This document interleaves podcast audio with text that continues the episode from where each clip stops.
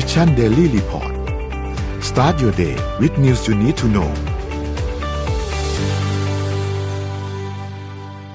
สวัสดีครับยินดีต้อนรับเข้าสู่ Mission Daily Report ประจำวันที่12พฤษภาคม2565นะครับวันนี้คุณอยู่กับพวกเรา2คนก่อนแต่เดี๋ยวมีคนที่3มาเดี๋ยวเราดูเซอร์ไพรส์คนที่3ใครจะมาลุ้นกันลุ้นกันคนที่3จะเป็นใครนะครับทายถูกแจกหนังสือเลยอันนี้ทายถูกแจกหนังสือทายครับ3เล่มทายถูกแจกหนังสือพิมพ์เข้ามาก่อนที่ตัวจะปรากฏตัวต้องรีบแล้วนะฮะรีบแล้วนะฮะเดี๋ยวเราจะไปอัปเดตเรื่องราวต่างๆกันนะครับว่ามีอะไรเกิดขึ้นบ้างในช่วง24ชั่วโมงที่ผ่านมานะฮะเริ่มต้นกันที่การอัปเดตตัวเลขกันก่อนเหมือนเคยนะครับตัวเลขล่าสุดนะครับเราฉีดวัคซีนเข็มที่3เพิ่มได้ประมาณ 76,000 โดสนะครับอ้าวนี่บอสมาแล้วครับ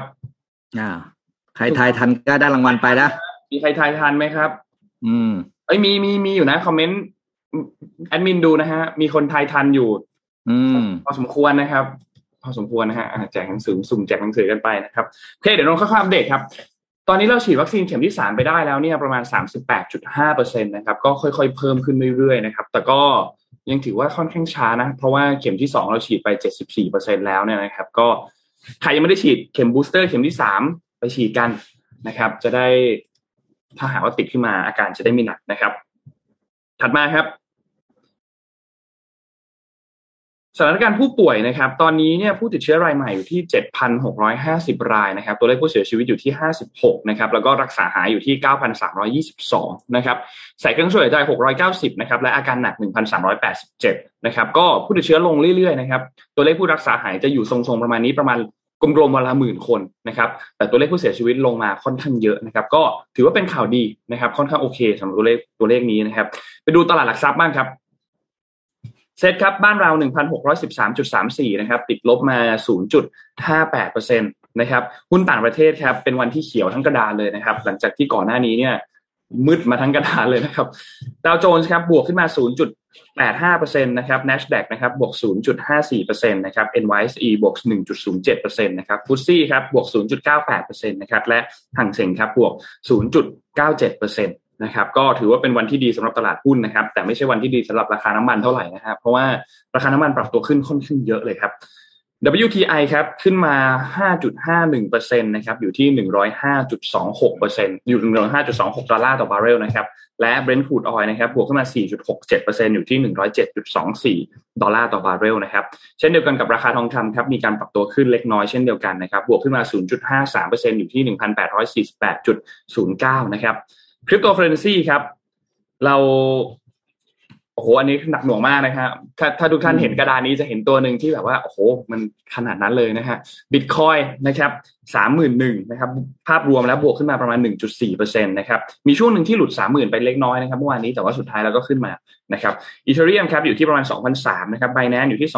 299และตัวนี้แหละครับตัวสำคัญครับ Terra หรือว่า Luna ที่ทุกท่านรู้จักกันเนี่ยนะฮะติดลบไป 83.34% นะครับ 5.13 นะครับโซลาน่าครับอยู่ที่ 57.9 นะครับติดลบมา 16% นะครับและ Bitcoin บวกขึ้นมา 10% อยู่ที่ 4.06 นะครับบวกขึ้นมาค่อนข้างเยอะเลยสำหรับ Bitcoin นะครับก็นี่ครับ Cryptocurrency ครับหนักหน่วงมากฮะเดี๋ยววันนี้เราพูดคุยกันด้วยน่าจะดีนะครับสำหรับตัวเหรียญนี้คิดว่าน่าจะต้องมานั่งคุยกันหน่อยครับว่าเกิดอะไรขึ้นกับเหรียญตัว Luna ตัวนี้นะครับนี่คืออัปเดตตัวเลขทั้งหมดครับสวัสดีพี่ปิ๊กสวัสดีนนท์ครับพี่ทัพสวัสดีครับพี่ทัพเสียงจะเบานิดนึงนะครับโอเคเดี๋ยวแป๊บสักครู่นะฮะได้ครับวันนี้เรามีเรื่องอะไรต้องคุยกันบ้างครับพี่ปิ๊กไปดูที่ข่าวแบบเป็นสาระก่อนแล้วกันนะก่อนจะไปเรื่องบันเทิงไปดูเรื่องของผลประกอบการของ Toyota ก่อนดีกว่าครับเมื่อวาน Toyota ที่ญี่ปุ่นประกาศผลประกอบการออกมาแล้วก็มีความน่าสนใจบางส่วนนะครับก็โดยภาพรวมก่อนแล้วกันนะครับภาพรวม Toyota เอาเรื่องของรายได้ก่อนรายได้เนี่ยอยู่ที่เขาอะไรนะ33 trillion เยนนะครับก็33ล้านเยนนะครับเป็นตัวเลขที่เพิ่มขึ้น 5.2% นะครับแต่ตัวเลขยอดขายที่เพิ่มขึ้นนี้เนี่ยกลับมีกำไรที่ลดลงนะครับโดย net income หรือกำไรสุทธิของ Toyota นะครับอยู่ที่ 2.6 ล้านเยน นะครับหรือประมาณ 17,000 ล้านเหรียญสหรัฐนะครับซึ่งเป็นตัวเลขที่ลดลง 20.7% นะครับรายได้เพิ่มขึ้นแต่กำไรลดลงนะครับนั้นไม่ใช่ทิศทางที่นักลงทุนจะชอบใจเท่าไหร่นักปัจจัยสำคัญที่ทำให้ตัวกำไรสุทธิของ Toyota เนี่ยลดลงเนี่ยก็คือแน่นอนครับเรื่องของตัวต้นทุนการผลิตนะครับที่สูงขึ้นนะครับโดยนักวิเคราะห์เนี่ยได้สรุปตัวเลขมาแล้วว่าตัวเลขต้นทุนการผลิตของ Toyota เนี่ยขยับขึ้นมา 17.2% จากปีที่แล้วนะครับราคาขายเนี่ยไม่ได้ขยับขึ้นทำให้กำไรเนี่ยลดลงนี่ต้องบอกว่ากำไร operating income หรือ net คือที่นู้นเขาจะเรียก operating income ว่านี้เราเรียก net ไอ้ profit กำไรสุทธิเนี่ยจริงๆเนี่ยถือว่าไม่ได้ดีขนาดนี้นะแต่ยังมีกำไรอีกนิดนึงที่มาจากกำไรจากอัตราแลกเปลี่ยนเพราะว่าตอนนี้เนี่ยค่าเงินเยนเนี่ยอ่อนมากนะครับปกติเนี่ยโตโยต้าจะตั้งอัตราแลกเปลี่ยนตามงบการเงินวันที่115เยนต่อดอลลาร์นะครับแต่ในความเป็นจริงเนี่ยตอนนี้มันอยู่ที่130เยนต่อดอลลาร์เพราะฉะนั้นโตโยต้าจะมีกำไรจากอัตราแลกเปลี่ยนในการส่งออกรถอยู่ค่อนข้างมากนะครับนี่ทำให้สิ่งที่นักลงทุนยังกังวลต่อก็คือแผนการจัดการผลิตรถในปีนี้เนี่ยนะครับตอนนี้ Toyota ได้ประกาศหยุดแผนการผลิต14สายการผลิตจาก8โรงงานในญี่ปุ่นเป็นเวลา6วันนะครับเริ่มตั้งแต่วันที่16พฤษภาคมที่จะถึงนี้สาเหตุก็คือแน่นอนก็คือเรื่องของซัพพลายที่มาจากจีนโดยเฉพาะจากเซี่ยงไฮ้เนี่ยมาไม่ได้นะครับเพราะฉะนั้นมันจะส่งผลกระทบกับอะไรคือการส่งมอบรถช้าการรับรู้รายได้ก็ช้านะครับเพราะฉะนั้นสถานการณ์รถยนต์ของ Toyota ของญี่ปุ่นโดยเฉพาะ Toyota ปีนี้ไม่ค่อยสดใสนะครับแล้วไม่รู้ว่าใครจะเป็นหรือเปล่าเพราะฉะนั้นคนที่จองรถไว้เนี่ยอาจจะไม่ได้รถตรงเวลานะอันนี้ก็เริ่มผลกระทบอีกแล้วเหมือนตอนแรกนะครับที่โควิดปีแรกจำได้ไหมที่ซัพพลายเชนทั่วโลกวุ่นวายไปหมดเลยเนี่ยแล้วก็ของเขิงหลายๆอย่างก็เริ่มติดเริ่มช็อตเนี่ยปีนี้มีสิทธิ์ซ้ำรอยนี่รู้สึกว่ารถตอนนี้เนี่ยถ้าท่านเดินเข้าโชว์รูมไปหลายค่ายจากฝั่งญี่ปุ่นเนี่ยตอนนี้เข้าไปจองรถกว่าจะได้รถเนี่ยเกือบครึ่งปีนะครับครึ่งปีนะครับบางทีอาจจะลืมไปแล้วว่าจองรถไว้เราเคยจองไว้เหรออะไรเงี้ยลืมอาจจะลืมไปแล้วเลยนานครับข้างนานทราบว่านอกจากเสียงพี่โอเคไหมครับตอนนี้โอเคแล้วครับโอเคนอกจากรถนานทุกยี่ห้อครับแล้วก็หลายยี่ห้อปรับราคาขึ้นตอนนี้ไม่รับจองด้วยนะฮะเพราะว่าต้นทุนเพิ่มก็มีการปรับราคาขึ้นกันนะก็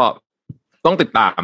อย่างใกล้ชิดว่าสถานการณ์ของ supply chain เนี่ยมันจะดีขึ้นเมื่อไหร่นะฮะแต่ว่าเริ่มมีสัญญาณบวกนิดหน่อยเพราะว่าค่าดัชนีที่เรียกว่าเป็นดัชนีที่ชี้ถึง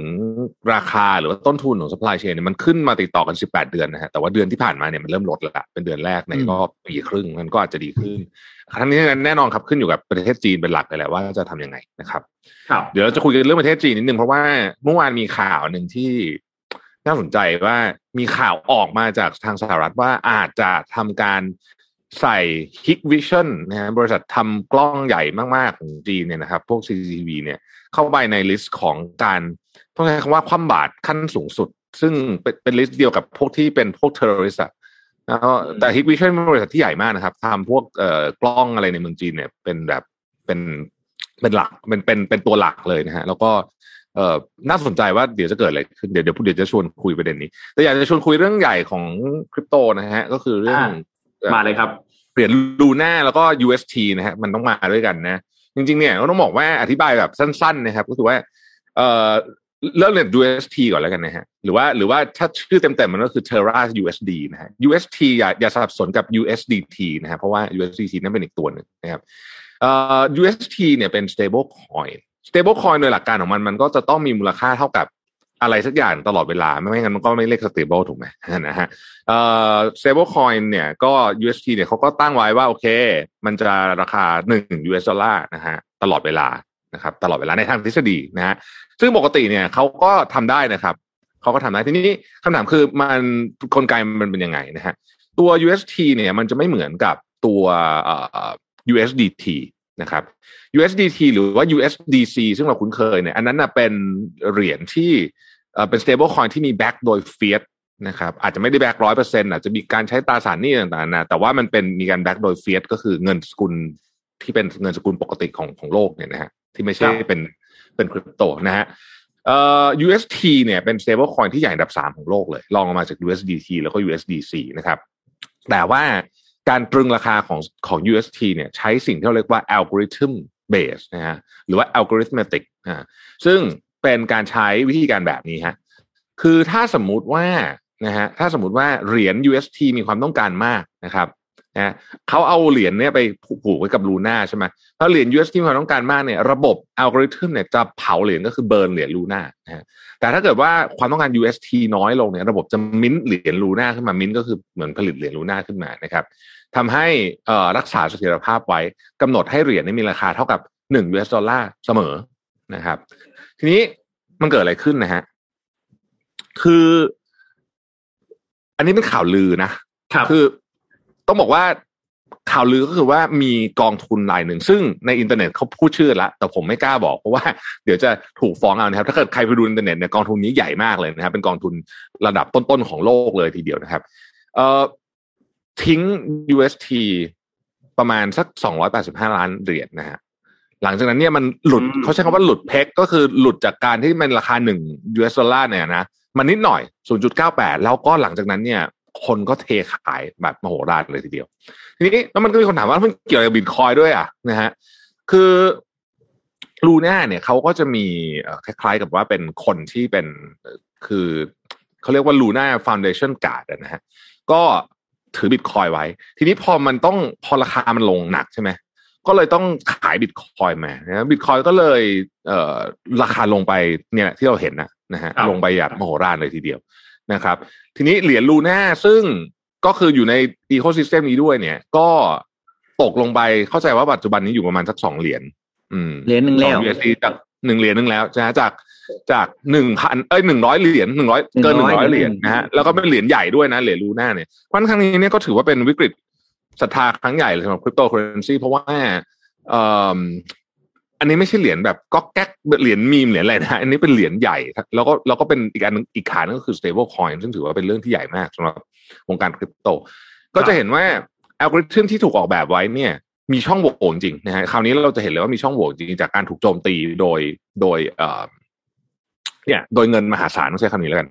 ซึ่งสถานการณ์นี้ก็ทำให้หลายคนไปนึกถึงเหตุการณ์ครั้งหนึ่งก็คือเหตุการณ์ปี 40นะฮะพี่ปิ๊กกนนท์นะครับคือเหตุการณ์ปี 40ก็มีอะไรคล้ายๆแบบนี้เหมือนกันนะฮะคือตอนนั้นก็คือแบงก์ชาติเราสู้กับ hedge fund เหมือนกันใช่ไหมฮะแล้วก็เนี่ยพยายามจะตรึงราคาไว้แต่มันตรึงไม่ได้ไงเพราะว่ามัน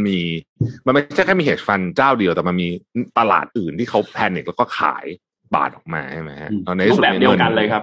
รูปแบบเดียวกันลักษณะคล้ายกันเลยนะครับคล้ายกันแบบนี้เลยนะฮะก็นี่แหละฮะ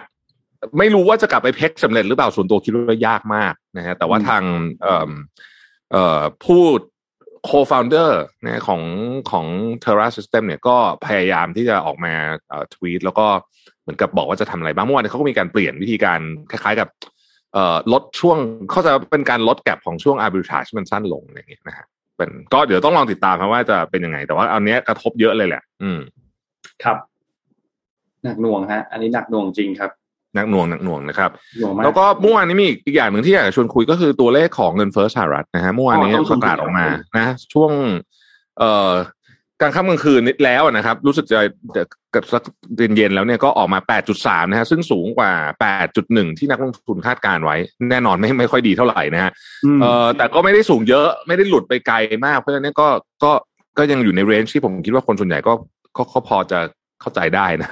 แต่ว่าสิ่งที่หุ้นเทเลยนะครับในช่วงแรกตลาดหุ้นเทขายไปใช่ครับ Nasdaq เนี่ยร่วงไปติดลบประมาณ 3% เลยนะครับหลังจากที่มีการประกาศตัวเลขอันนี้ออกมาเนี่ยนะครับก็น่ากลัวครับดาวโจนส์ติดลบเป็น 1.02 S&P 500 1.65 นะครับเปอร์เซ็นต์นะครับแล้วก็ Nasdaq ติดลบ 3.20 นะครับคร่าวๆประมาณนี้เขาคาดการณ์กันไว้ที่ประมาณ 8.1 ใช่ไหมครับใช่ครับ 8.1 เพราะนั้นก็จะเห็นว่าความพยายามของเฟด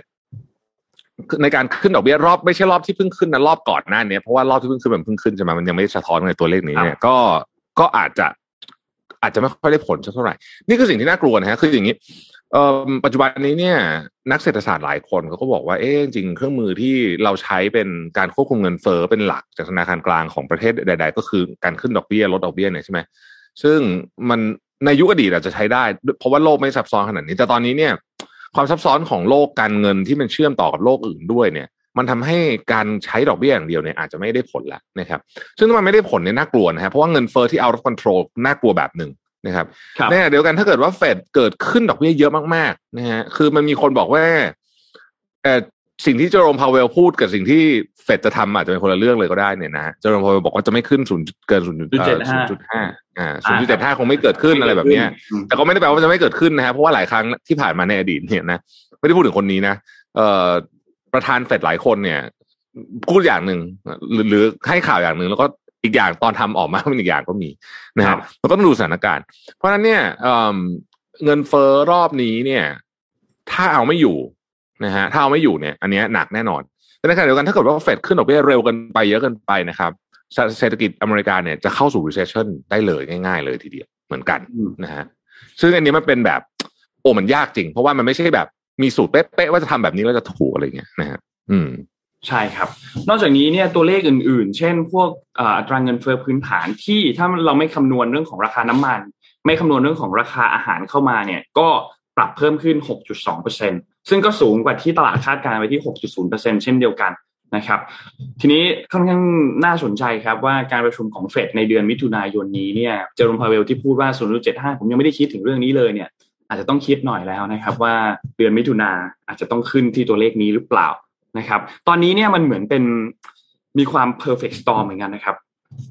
โหดมากเลยหลายด้านที่กำลังเข้ามานะตอนนี้เนี่ยนะครับไม่ว่าจะเป็นเรื่องของธนาคารกลางทั่วโลกที่พยายามที่จะขึ้นอัตราดอกเบี้ยขึ้นมารวมถึงฝั่งของภาคของนักลงทุนเองก็มองว่าเฟดเองเนี่ยต้องจัดการเงินเฟ้อได้ดีกว่านี้นะครับแต่พอ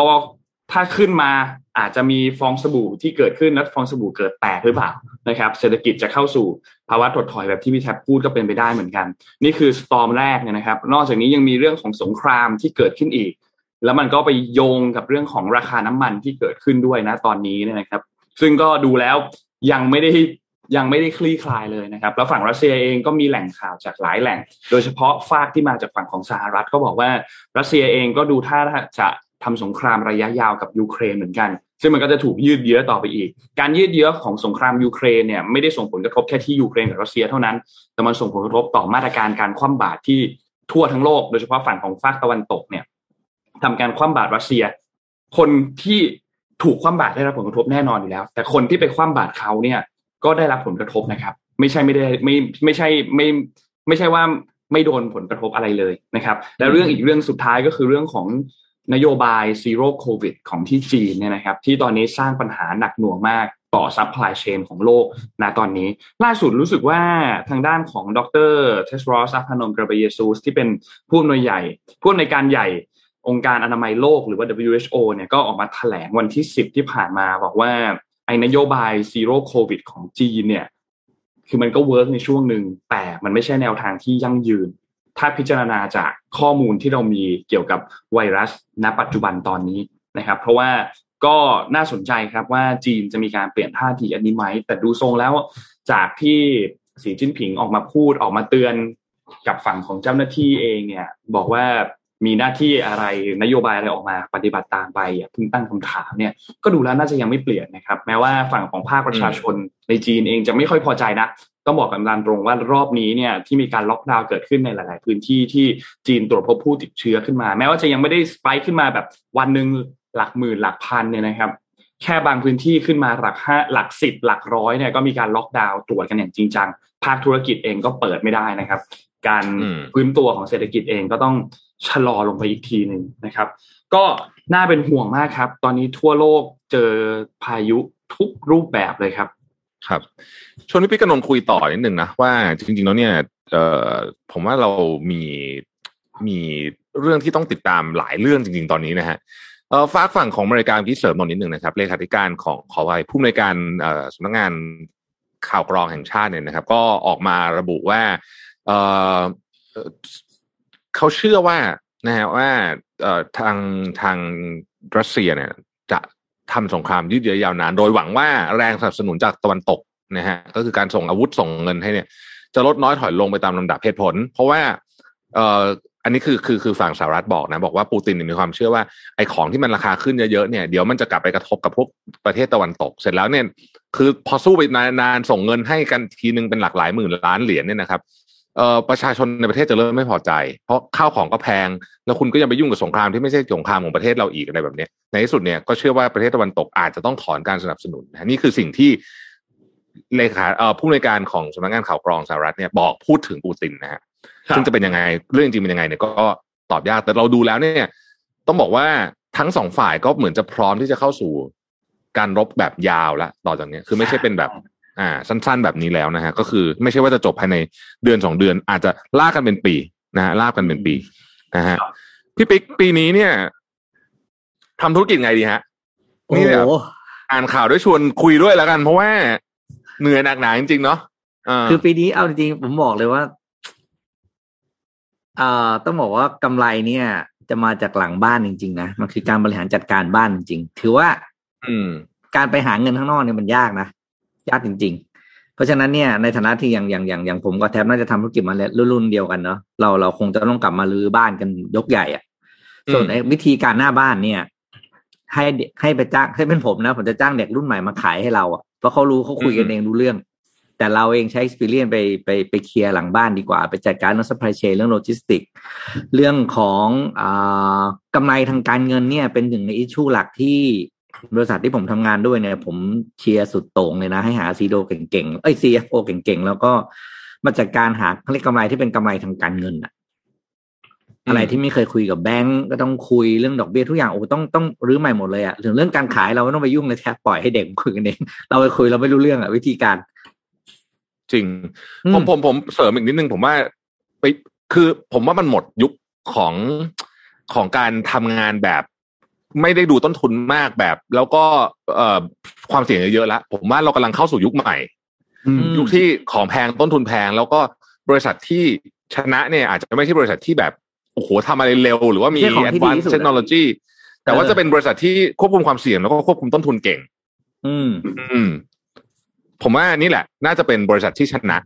ในตลาดตอนนี้นะฮะโดยบรรยากาศแบบนี้เพราะฉะนั้นผมคิดชวนนึกไปถึงสตาร์ทอัพที่เบิร์นเงินเยอะๆนะตอนนี้น่าเป็นห่วงเหมือนกันนะน่าเป็นห่วงเหมือนกันอย่างล่าสุดเนี่ยนะครับมีข่าวจาก CNBC นะบอกว่า CEO ของ Uber คนนี้นะฮะได้มีการออกอีเมลถึงพนักงานทุกคนถึงการปรับลดงบประมาณนะครับคือ Uber เนี่ยตอนนี้ฟื้นแล้วนะฟื้นขึ้นมานะรายได้เนี่ยนะครับเพิ่มขึ้นมา2 เท่านะฮะรายได้ที่1เนี่ยเป็น 6,900 เหรียญแต่ขาดทุน 5,900 เหรียญครับ 5,900 ล้านเหรียญขออภัยรายได้เพิ่มขึ้นเป็น 6,900 ล้านเหรียญแต่ว่าขาดทุน 5,900 ล้านเหรียญนะฮะแล้วก็หุ้นมูลค่าหุ้นเนี่ยลงไปแล้ว 40% นะครับของ Uber ปีนี้ปีเดียวนะแล้วก็เนี่ยแหละก็จะมีคนต้องชะลอการจ้างงานต่างๆนะผมคิดว่ายุคทองของการขอยืมคำนี้ของมาร์ค ซักเคอร์เบิร์กหน่อย move fast break things and spend a lot of money เนี่ยอาจจะจบแล้วนะจบแล้วตอนนี้กลายเป็นยุคใหม่ก็แต่ว่าการทำงานยุคไอแบบเนี้ยมันจะทำให้คนจำนวนมากที่ครอบความมันในการทำงานไม่ค่อยหนุกนะพี่บิ๊กกับนนท์ว่าเพราะมันต้องระวังอ่ะใช่ไหมใช่ต้องเปลี่ยน mindset เนาะต้องเปลี่ยน mindset นิดนึงเนี่ยจะบอกจะเล่าให้ฟังก็คืออย่าง SME เนาะมันควรจะมีนะมันจะมีช่องว่างหนึ่งที่ยังไม่มีสำหรับ SME ก็คือเขาเรียกเมื่อก่อนมันมีถ้าเป็น consumer มันมีกรุ๊ปปองนะแทบนนท์ทันใช่ไหมคูปองที่เรารวมๆกันแล้วก็ไปซื้อของให้ได้ราคาถูกมันไม่ได้มันยังอยู่ป่ะพี่หรือมันเจ๊งไปแล้วมันเจ๊งไปแล้วครับมันเจ๊งไปแต่ไอแนวคิดคูปองเนี่ยไม่มีสำหรับ SME คืออย่างสมมติว่าตอนนี้เรารู้ว่าราคาน้ำมันปาล์มเนี่ยมันขึ้น 67% ใช่ไหมเฮ้ย SME เนี่ย1,000 คนเนี่ยทุกคนใช้น้ำมันปาล์มหมดแต่ไม่มีใครรวมตัวกันแล้วก็เขาเรียก synergy buy คือรวมกันซื้ออันนี้ไม่มีนะแล้วเนี่ยมันจะเป็นช่องว่างมหาศาลมากที่เข้ามาช่วย SME ก็คือรวมกันแล้วก็ไปซื้อเพื่อให้โวลุ่มที่ใหญ่ขึ้นแล้วก็แบ่งเรื่องของการจัดส่งลงต้ากันไปอะไรอย่างเงี้ยเฮ้ยแพทมันจะเห็นโอกาสใหม่ๆเยอะมากในช่วง 2-3 ปีรับจากนี้อ่ะก็อย่างผมทำเนี่ยผมทำคอสติ้งให้ผมทำคอสติ้งแพ็คให้กับให้กับงานที่ทำอยู่ใช่ไหมครับ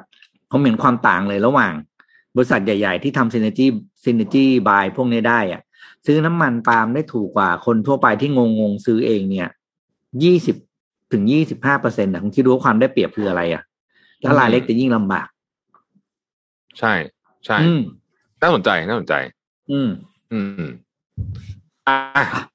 เหนื่อยเรากลับมาที่แต่ว่าแต่ปีนี้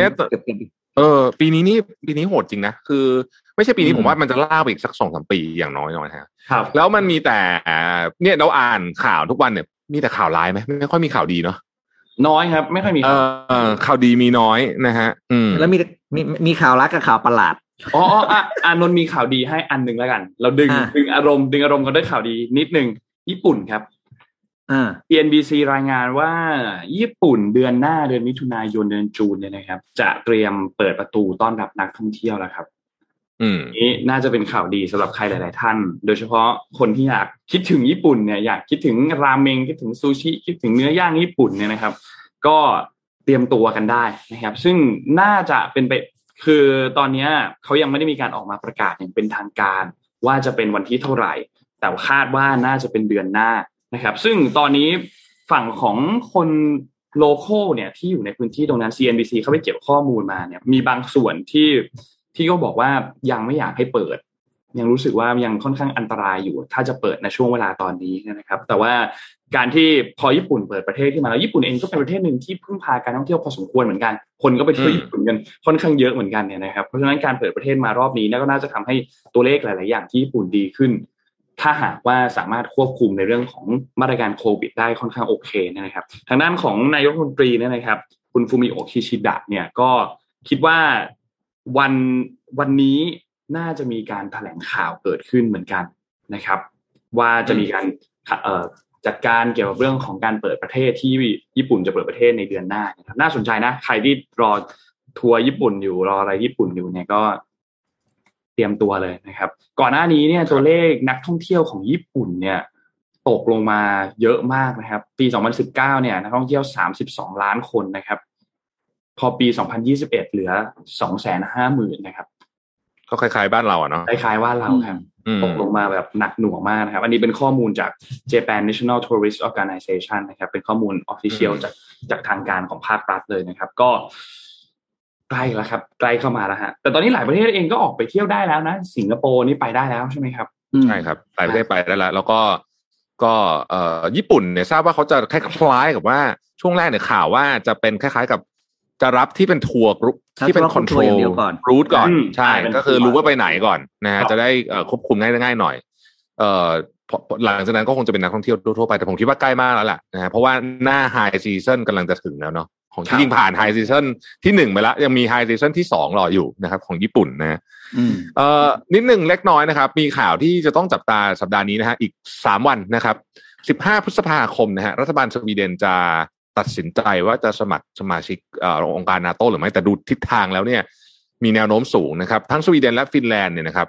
เดิมทีก่อนหน้านี้เนี่ยประชาชนเองเนี่ยนะครับคือเวลาเขาจะทำอะไรพวกนี้เนี่ยเนื่องจากประเทศเขาเป็นประเทศเสรีจัดๆเลยเนี่ยนะฮะเขาก็จะต้องไปสำรวจความคิดเห็นก่อนนะครับผลสำรวจความคิดเห็นของประชากรฟินแลนด์เนี่ยนะฮะปีที่แล้วนะปลายปีนะฮะคำถามว่าอยากจะเป็นสมาชิก NATO ไหมเนี่ย 25% เองนะบอกว่าอยากเป็นนะฮะก็คือไม่ถึงครึ่งนะฮะแต่ปัจจุบันล่าสุดนะครับที่เพิ่งออกมาเมื่อวันจันทร์ที่ผ่านมา9พฤษภาคมเนี่ย 76% นะฮะบอกว่าอยากเป็นนะครับเพิ่มมา 50% นะฮะเพราะฉะนั้นเนี่ยก็โอกาสสูงที่2ประเทศนี้จะสมัครเป็นสมาชิกNATO นะครับและเมื่อวานนี้ก็มีการลงนามระหว่างนายกรัฐมนตรีของขอไปอังกฤษนะกับนายกรัฐมนตรีของสวีเดนว่าระหว่างเนี้ยที่กำลังสมัครกันอยู่เนี่ยนะเกิดมีการบุกรุกขึ้นมาโดนโจมตีขึ้นมาเนี่ยเดี๋ยวอังกฤษจะไปช่วยนะฮะประมาณนี้นะครับทีนี้รัสเซียก็ขู่ไว้นะบอกว่าถ้าเกิดว่า2ประเทศเนี่ยสมัครเข้าเป็นสมาชิก NATO เนี่ยนะฮะจะมีการขอโค้ดตอบโต้ทางเทคนิคทางการทหารนะฮะอันนี้เป็นศัพท์ของ VOA เนาะซึ่งก็พูดถึงทั้งฟินแลนด์และสวีเดนแต่ผมคิดว่าฟินแลนด์เนี่ยอาจจะหนักกว่าเพราะว่าฟินแลนด์เนี่ยเคยมีประวัติในการรบกับรัสเซียอยู่แล้วนะครับซึ่งที่เขาเซ็นกันเมื่อวานนี้ของฝั่งสหราชอาณาจักรกับที่สวีเดนเนี่ยเดี๋ยววันถัดมาบอริสจอนสันก็จะเดินทางไปที่ฟินแลนด์ต่อทันทีเลยเหมือนกันแล้วก็เซ็นในเรื่องของข้อตกลงในลักษณะเดียวกันด้วยเหมือนกันนะครับก็ทางเรื่องสงครามก็ยังคงตึงเครียดอยู่นะแล้วมันก็ทำให้บรรยากาศทั้งหมดก็นั่นไปหมดเลยนะฮะนี่ มีคนบอกว่าเอ๊ะเราแล้วตอนนี้เนี่ยมีอะไรที่จะกระทบกับเรื่องเงินเฟ้อไหมเนี่ยผมเพิ่มเสริมนิดเดียวนะฮะคือเรื่องนี้ต้องจับตาเพราะว่าประเทศไทยเนี่ยเป็นหนึ่งในประเทศที่ตะกร้าของการขอใช้คำว่าตะกร้าการใช้ชีวิตแล้วกันคือคนเราคนหนึ่งอ่ะเวลาออกจากบ้านไปหรือว่าตื่นเช้ามาเนี่ยพี่ปิ๊กนนท์นะเราก็จะมีค่าใช้จ่ายต่างๆไม่เหมือนกันถูกไหมฮะถ้าเกิดว่ามองเป็นคนเนี่ยคนที่ฐานะดีหน่อยเนี่ยส่วนที่เป็นproportionที่เป็นพลังงานกับอาหารเนี่ยจะน้อยถูกไหมเทียบกับรายได้รายจ่ายอย่างอื่นถ้าเปรียบเทียบเป็นประเทศก็เช่นเดียวกันนะครับประเทศที่อย่างสหรัฐอเมริกาหรือประเทศที่ประเทศพัฒนาแล้วเนี่ยนะฮะตะกร้าส่วนที่เป็นอาหารเนี่ยนะฮะมันประมาณสัก 15% 20% แถวๆนี้แต่ประเทศแถวบ้านเราเนี่ยตะกร้าอาหารเนี่ยมันประมาณ 40-50% ขึ้นอยู่กับคุณไปจิ้มประเทศไหนนะฮะแต่ว่าครั้งนี้เนี่ยมันเป็น food inflation เยอะเพราะนั้นนี่แหละคือปัญหาว่าตอนนี้เนี่ยมันก็เลยกระทบหนักฟู้ดกับ energy inflation ใช่ไหมคือ2 อย่างนี้มันแพงนะฮะแล้วมันกลายเป็นมันเป็นสัดส่วนใหญ่ในประเทศกำลังพัฒนาเพราะฉะนั้นประเทศกำลังพัฒนาหลายประเทศเนี่ยมีความเสี่ยงนะครับที่จะเป็นแบบศรีลังกานะฮะตอนนี้ศรีลังกาก็กลียุคไปเรียบร้อยแล้วตามที่เราได้รายงานข่าวไปนะฮะต้องระวังเนาะพี่ปิ๊กมีอะไรจะบอกว่าอยากจะแชร์เราหน่อยไหมฮะนอกจากญี่ปุ่นแล้วเนี่ยนิวซีแลนด์ก็จะเป็นประเทศต่อไปครับที่จะเปิดประเทศนิวซีแลนด์นะครับเมื่อวานนี้เนี่ยทางนิวซีแลนด์นะครับคุณเจสซินดาอาร์เดนเนี่ยก็ได้ออกมาเขาเรียกว่าจะใช้คำว่าให้ข่าวแล้วกันนะครับว่านิวซีแลนด์เนี่ยจะยกเลิกเรื่องของ border restriction นะครับก็คือเรื่องของการเข้าเมืองเข้าประเทศเนี่ยในคืนวันที่31กรกฎาคมเวลา 5:59 ก็แปลว่าตั้งแต่วันที่1สิงหาคมเป็นต้นไปนะครับใครที่จะไปเที่ยวนิวซีแลนด์นะครับไปได้แล้วนะครับเนื่องจากว่าเธอบอกว่าอยู่ในสถานการณ์ที่เขาเรียกว่าน่าจะควบคุมได้แล้วนะครับโดยนิวซีแลนด์เนี่ยก็เป็นประเทศที่ต้องบอกว่าเป็นหนึ่งใน destination ของหลายๆคนเนาะปี2019เนี่ยนิวซีแลนด์มีนักท่องเที่ยวไปเที่ยว 3.9 ล้านคนนะครับแล้วก็พอมีคุยแล้วก็หายไปนะครับเธอคาดหวังว่าปีนี้จะมีนักท่องเที่ยวกลับไปอย่างน้อยเนี่ย 500,000 คนก็ประมาณทั้ง1ใน4 1ในอย่างเงี้ยนะก็1ใน5ก็ถือว่าไม่มากไม่น้อยนะครับแต่ว่าสิ่งที่เธอบอกว่าเธอให้ข่าวดีนะเธอบอกว่าตอนนี้คนนิวซีแลนด์เนี่ยเขาบอกว่าพร้อมต้อนรับแล้วนะคือใช้คำว่าพร้อมต้อนรับเลยนะคือเรียกว่าเปิดบ้านสุดๆอ่ะเพื่อให้นักท่องเที่ยวเข้าไปนะครับเพราะฉะนั้นเป็นข่าวดีมากๆสำหรับคนที่อยากจะไปเที่ยวนะครับซึ่งอันนี้ไม่นับถึงพวกของเป็นพวกของวีซ่าเอ็กซ์เทนชั่นอะไรต่างๆพวกอิมมิเกรนต์ต่างๆพวกนั้นคือสามารถกลับเข้าสู่สภาวะปกติได้แล้วนะครับครับแต่เขาบอกไปนิวซีแลนด์ต้องขับรถเที่ยวใช่ไหมไปเที่ยวสักครึ่งเดือนป่ะใช่นิวซีแลนด์มันเป็นประเทศที่ไอซีเนอรี่สวยมากๆแต่ว่าตอนนี้จะมีเงินเที่ยวกันหรือเปล่านี่ก็เป็นอีกเรื่องนึงนะปัจจัยสำคัญด้วยฮะอันนั้นปัจจัยสำคัญนะฮะปัจจัยสำคัญนะเพราะว่าปีนี้เนี่ยยังมีสิ่งที่ต้องบอกว่ารอเราอยู่อีกหลายอย่างนะครับที่เราจะต้องพิจารณาคืออย่างเช่นยกตัวอย่างเช่นตอนเนี้ยหลายคนไม่อาจจะไม่ทราบนะครับว่าไอ้ปาล์มน้ำมันเนี่ยที่ตอนนี้ราคาขึ้นเป็นจรวดเลยเนี่ยนะมันไม่ได้แค่เอาไว้ทอดของนะฮะแล้วก็ไม่ได้แค่เอาไว้อยู่ในไบโอดีเซลด้วยนะปาล์มน้ำมันเนี่ยเป็นวัตถุดิบในการผลิตของเยอะมากเช่นเครื่องสำอางนี่มีน้ำมันปาล์มอยู่หลายตัวมากสบู่นะฮะคุกกี้ช็อกโกแลตอะไรเยอะมากเลยอ่ะเป็นร้อยหลายร้อยรายการนะฮะแล้วก็ใช้ในอุตสาหกรรมหนักบางอย่างด้วยเพราะนั้นเนี่ยเตรียมพร้อมได้เลยว่าเดี๋ยวของจะพาเลทกันขึ้นราคาอีกมโหฬารใช่ครับตอนนี้หลายบริษัทก็จ่อแล้วอ่ะจ่อคือตอนนี้ความโชคดีอย่างเดียวที่ของบ้านเรายังขึ้นราคาไม่เต็มที่เพราะว่ามันเป็นการเลือกตั้งไงใช่ๆๆๆคือผมว่าอย่างนี้ผมว่านึงนะพี่ปิ๊กนะคือต้องถามว่าอะไรไม่ขึ้นดีกว่าตอนนี้อาจจะง่ายกว่าจริงๆสิ่งนึงที่ไม่ขึ้นแน่ๆและขึ้นไม่ได้เลยนะเท่าที่ดูตอนนี้นะคือน้ำเปล่าโอเคน้ำเปล่าเนี่ยขึ้นไม่นะครับดื่มเนี่ยเพราะนู่นตรงแล้วน้ำดื่มเนี่ยสำคัญถูกไหมครับน้ำดื่มเนี่ยขึ้นไม่ได้เลยเพราะว่าปัจจัยเดียวคือค่าขนส่งนะเกี่ยวกับน้ำดื่มแล้วก็น้ำดื่มเนี่ยก็ไม่มีอะไรส่วนผสมไม่มีอะไรก็เป็นเทคโนโลยีของเขานะไม่ได้บอกเขาไม่ดีนะมีแต่ส่วนประกอบเขาไม่ได้ซับซ้อนคอสของน้ำดื่มมีอย่างเดียวก็คือเรื่องของโลจิสติกถ้ารัฐบาลยังจัดการเรื่องดีเซลได้เรื่องค่าขนส่งได้ก็ยังพอไหวนะข่าวล่าสุดว่าอาจจะเพิ่มการลดภาษีสรรพสามิตไปเป็น5 บาทเลยนะฮะครับบวกอันนี้เป็นข่าวล่าสุดนะเพิ่มไปอีกนะฮะ ซึ่งแต่ว่าตัวช่วยธุรกิจอันหนึ่งคือเลือกตั้งถ้ามีปีนี้หรือต้นปีหน้าเพราะทุกครั้งที่มีเลือกตั้งก่อนเลือกตั้งเนี่ยเงินจะสะพัดมากๆใช่ไหมก็จะเป็นอันหนึ่งที่จริงๆต้องบอกว่าบริษัท FMCG นี่เขารอเลือกตั้งกันทุกอันนะว่าเลือกตั้งเนี่ยของขายดีมากนะฮะของขายดีนี่พูดถึงเลือกตั้งนับถอยหลัง10วันแล้วนะครับเลือกตั้งผู้ว่ากทมแล้วก็ทางด้านของเมืองพัทยานะครับอีก10วันใกล้เข้ามาเรื่อยๆแล้วครับตอนนี้น่าจะเริ่มเห็นดีเบตเริ่มเห็นอะไรเยอะขึ้นเรื่อยๆเยอะขึ้นเรื่อยๆนะครับแล้วก็มีการปรับ strategy การหาเสียงหลายท่านนะฮะแต่ว่าเมื่อวานนี้รู้สึกว่าทางด้านของคุณอัศวินเองก็ให้สัมภาษณ์นะว่าจะมีการปรับกลยุทธ์การหาเสียงไหมก็บอกว่าเหมือนเดิมจะไม่ได้มีการปรับกลยุทธ์การหาเสียงอะไรนะครับช่วงหลังนี้คุณอัศวินจะไม่ค่อยออกดีเบตสักเท่าไหร่นะครับมีไปออกรอบเดียวตอนที่ช่อง3ตอนนู้นนะครับที่เป็นพิธีกรเป็นคุณสรยุทธกับคุณหนุ่มกัญชัยโอ้โหถ้าใครยังไม่ได้ดูเทปนั้นก็อยากให้ลองไปดูย้อนหลังดูเป็นดีเบตที่ดุเดือดมากนะครับอีกเรื่องนึงนะครับที่ต้องติดตามกันคือฤดูฝนครับของบ้านเราเนี่ยนะครับช่วงนี้กำลังจะเข้าอีกแล้วนะครับล่าสุดเนี่ยทางด้านกรมอุตุนิยมวิทยาเนี่ยมีการออกประกาศว่าจะเริ่มต้นฤดูฝนของประเทศไทยนะครับโดยเริ่มเข้าตั้งแต่วันที่13พฤษภาคมคือวันพรุ่งนี้เป็นวันแรกนะครับแล้วก็จะมีฝนตกชุกอย่างต่อเนื่องครอบคลุมพื้นที่ส่วนใหญ่ของประเทศนะครับแล้วก็มีลมที่พัดเข้ามาปกคลุมประเทศไทยนะครับความสูงประมาณ 3.5 กิโลเมตรเนี่ยนะครับเปลี่ยนทิศลมตะวันตกเฉียงใต้นะครับก็พัดเข้ามาจากทะเลอันดามันนะครับเข้ามาปกคลุมประเทศไทยอย่างต่อเนื่องนะครับก็จะตั้งแต่ลมความชันที่สูงขึ้นไป5กิโลเมตรขึ้นไปนะครับทำให้ปริมาณฝนโดยรวมของประเทศเนี่ยจะเพิ่มขึ้นมากกว่าค่าปกติประมาณ 3% นะครับแต่ถ้าเทียบกันแล้วก็จะน้อยอาจจะยังน้อยกว่าปีที่แล้วนะครับเพราะปีที่แล้วค่อนข้างหนักนะครับก็เตรียมตัวกันครับช่วงนี้ฝนน่าจะตกครับต้องพูดถึงเทควอร์ระหว่างจีนกับสหรัฐนิดหนึ่งนะพี่ปิ๊กกับนนท์ตอนเราก็คิดใช่ไหมว่าพอมีสงครามรัสเซียยูเครนเนี่ยจีนกับสหรัฐเขาน่าจะเบาๆกันลงใช่ไหมฮะ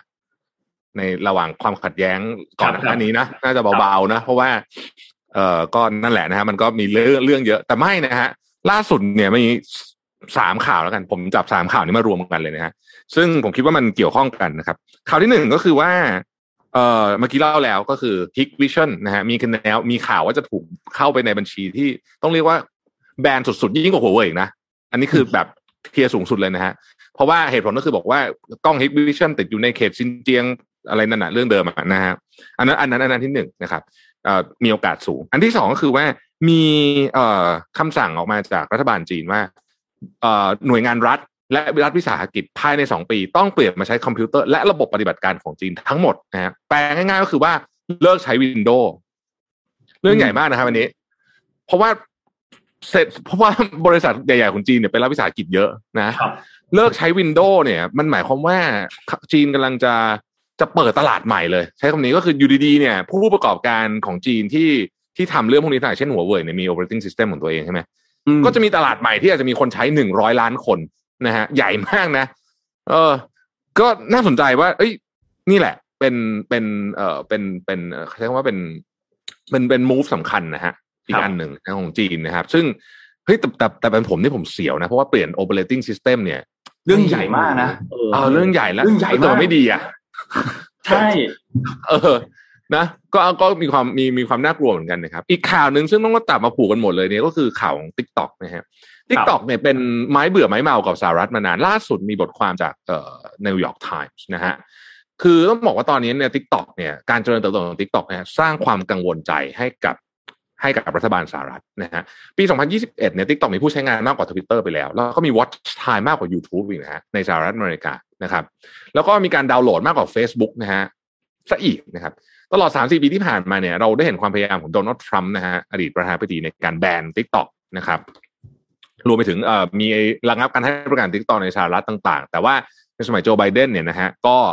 ก็ได้ถอนคำศาลสูงนะฮะของสหรัฐก็ได้เพิกถอนคำสั่งแบนดังกล่าวก็ TikTok ก็กลับมาได้แต่ความกังวลเรื่องของการจารกรรมข้อมูลนะครับไม่ว่าการที่ TikTok สามารถเข้าถึงข้อมูลของผู้ใช้งานชาวอเมริกันเนี่ยนะฮะ ก็มีความกังวลว่าจะถูกดึงข้อมูลกลับไปที่รัฐบาลจีนนะครับแล้วก็อย่างไรก็ตามในความอันตรายของ TikTok อาจจะไม่ได้อยู่ที่การเข้าถึงข้อมูลของผู้ใช้งานชาวสหรัฐแต่อาจจะอยู่ที่อัลกอริทึมของมันเองนะครับเพราะว่า TikTok เนี่ยสามารถที่จะเลือกโชว์หรือไม่โชว์คอนเทนต์อะไรได้ซึ่งจริงๆอันนี้ก็เป็นคุณสมบัติทั่วไปของโซเชียลมีเดียอยู่แล้วแต่ยกตัวอย่างนะฮะในปัจจุบันนี้ใน TikTok เนี่ยนะครับ New York Times บอกว่ามีเนื้อหาสนับสนุนรัสเซียในการทำสงครามกับยูเครนนะครับอยู่นะฮะอย่างเงี้ยเนื่องจากรัฐบาลจีนไม่ได้คัดค้านการทำสงครามของยูเครนในยูเครนของรัสเซียแต่อย่างใดนะครับอันเนี้ยคือเขาบอกว่าสิ่งที่น่ากังวลก็คือความสามารถในการคอนโทรลคอนเทนต์ต่างๆนั่นเองนะครับแล้วก็ความคิดของผู้ใช้งานของ TikTok มากกว่า 1,000 ล้านคนแล้วเนี่ยนะฮะสามารถอาจจะถูกคอนโทรลโดยรัฐบาลจีนได้นี่คือสิ่งที่ฝั่งของสหรัฐแบบมีความกังวลนะครับเพราะฉะนั้นผมคิดว่ามีความเป็นไปได้สูงที่ในอนาคตเนี่ยเราอาจจะต้องมี operating system 2 ค่ายเปล่าไม่รู้นะคือต้องมีของ Huawei อันนึงแล้วก็มีเหมือนที่บางคนลง Windows ในเครื่อง Mac กันนะฮะ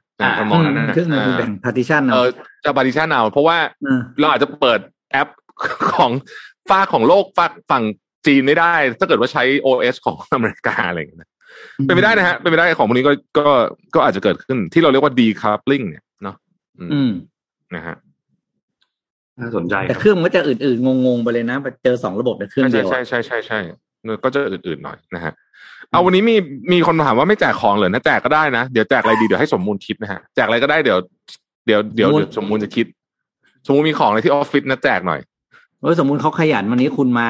เค้าเพชรทูลแต่เช้าเลยใช่มั้ยเพชรทูลอะไรเงี้ยชอบคำว่าเพชรทูลจังเลยอ้าวเดี๋ยวไปดูขาลูกพี่หน่อยนนท์ครับมาฮะลูกพี่เนี่ยโอ้เราไม่ได้คุยลูกพี่นานมากนะพอเรามา3คนต้องคุยเรื่องลูกพี่หน่อยแน่นอนเมื่อวานนี้ครับอีลอนมัสก์ก็ออกมาบอกว่าเขาเองเนี่ยมีแนวคิดที่จะ